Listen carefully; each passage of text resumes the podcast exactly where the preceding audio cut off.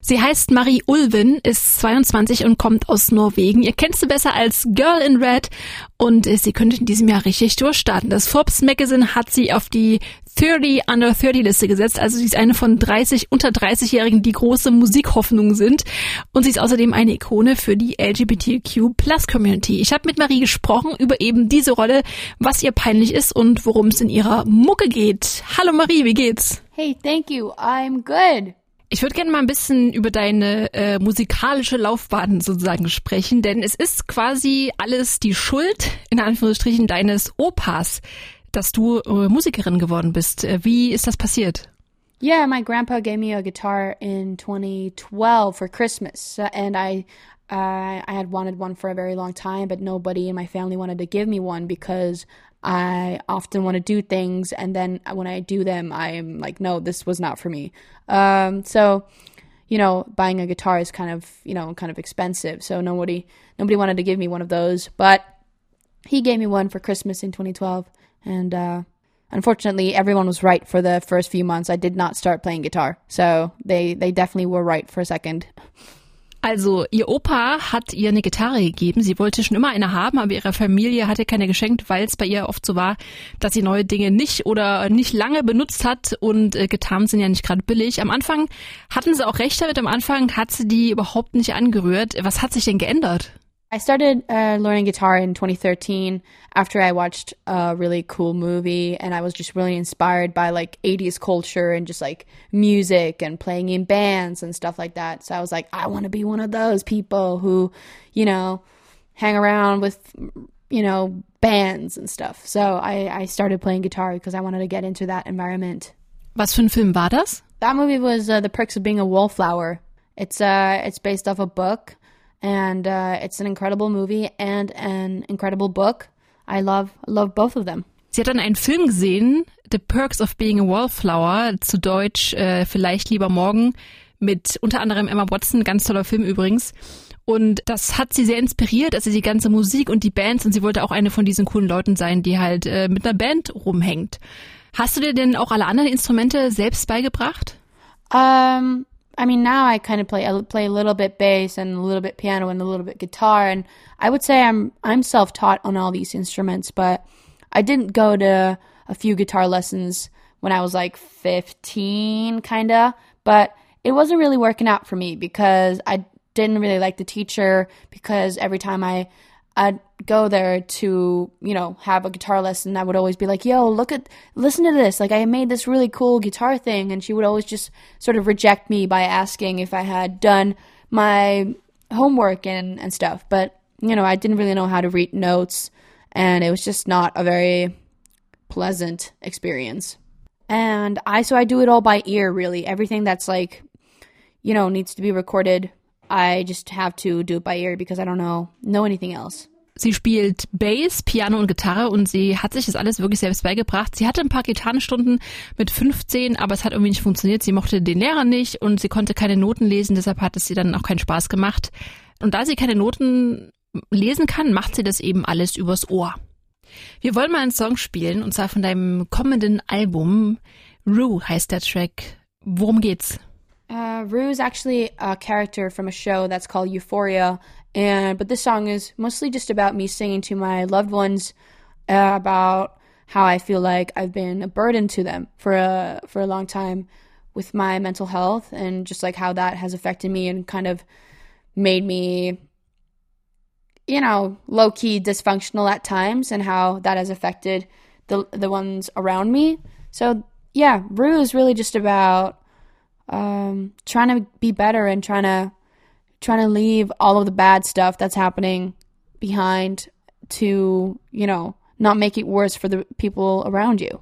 Rue ist eine Figur aus der Serie Euphoria, übrigens auch ganz großartig, aber der Song ist speziell auch über sie, an ihre Liebsten und wie sie eine Bürde für ihre äh, Freunde und Familie war, aufgrund ihrer psychischen Probleme. Es geht im Song darum, besser zu werden und all den Mist hinter einem zu lassen und äh, es nicht auch für andere immer schlimmer zu machen. Du giltst als eine queere Ikone. Also du bist ein Vorbild für viele Menschen aus der LGBTQ Plus Community. Der Satz Do you listen to the girl in red, also hörst du Girl in Red, wird sogar als Frage benutzt, um Frauen nach ihrer sexuellen Orientierung äh, zu fragen. Was bedeutet dir das? Macht dich das stolz? Um, yeah, I think it's a really cool thing to be able to experience. I mean, it's it's not a lot. It's it's not very often, you know, you get to have such, you know, level of cu- cultural impact. So the fact that you know do listen to Girl in Red has become this thing that a lot of people relate to, or a lot of people sort of bring into their lives to, you know, figure out if someone likes girls or, or something like that. I just think it's really dope. So, and it's I, it's really funny. So I like it. Also sie sagt, dass es ziemlich cool ist, weil es ja auch nicht so oft vorkommt, dass man äh, so einen krassen kulturellen Impact hat auf andere Leute. Es gab ja sogar so eine Posteraktion mit dieser Frage in großen Städten wie zum Beispiel Moskau. Wie kam es dazu? To me it was kind of just like okay so there's this thing happening on social media right now and kind of on you know pop culture in social media. And we were like okay what can we do now? Like what can we do in this time where no one can go anywhere really? How can we kind of make this into a like a real worldwide thing? And uh, yeah, we just put posters up all over the world and, and in places that, you know, don't really have great LGBTQ plus policies and are like the politics are really bad kind of like, you know, in, in, in Russia and in Brazil and yeah, Poland and kind of like cities where, you know, being an LGBTQ plus person is isn't that easy. So we were kind of like, this is this is a really cool thing we can do. We can make it into something bigger and we can put it in the real world. Also Sie und Ihr Team haben gesehen, wie das Thema bei Social Media abgegangen ist und dachten sich, okay, was kann man noch machen in der Zeit, in der Leute auch nicht viel rauskommen, um trotzdem irgendwie eine weltweite Aktion zu starten. Und Sie wollten diese Poster an Orte hängen, an denen die Rechte für die LGBT-Community sehr hart und sehr eingeschränkt sind, wo es eben nicht einfach ist, queer zu sein, wie Polen oder Russland oder Brasilien. Ende April, da kommt ja dein erstes Album raus, If I Could Make It Go Quiet. Äh, wie aufgeregt bist du? Uh, I'm really excited. I mean, I've never put out an album before, so I'm getting nervous, but I'm I'm incredibly proud of I'm proud of the uh, record. So you know, fingers crossed, it's gonna go down well. Marie ist sehr nervös, denn sie hat ja noch nie ein Album rausgebracht, aber wir sollen die Daumen drücken, dass es gut laufen wird. Hast du denn irgendwas geplant? Äh, Wer Release Party wird schwierig, aber wie, wie du es feiern wirst? I don't have. I'm not really sure yet, but obviously, I definitely want to do something to you know celebrate the the release of my debut album. So I'm not sure yet, but maybe maybe drink some great wine with some friends. Maybe gather outside. It's it's gonna almost be May, so hopefully it's a little bit warmer than what it is right now because it snowed and also like three days ago a little bit. So it's still kind of chilly outside. Also sie will versuchen, irgendwas zu machen, um es zu feiern, vielleicht einfach mit Freunden Wein trinken oder halt rausgehen, wenn das Wetter schön ist, äh, weil jetzt gerade in Oslo äh, liegt viel Schnee und das einfach irgendwie draußen in einer kleinen Runde feiern. Hast du denn noch drei Fakten für uns, die keiner über dich weiß? Uh, I love driving. Yeah, I love driving on. I love going on road trips. Uh, I think that's really fun. Uh, another fact: I love watching tech videos on YouTube. Uh, that's a guilty pleasure of mine. I I'm I love tech. I love looking at new tech, and I love buying new tech stuff with more ra- uh, RAM and e- expanding tech gear. That is very fun to me. My last fact would be I'm incredibly scared of picking up my dog's poop in public.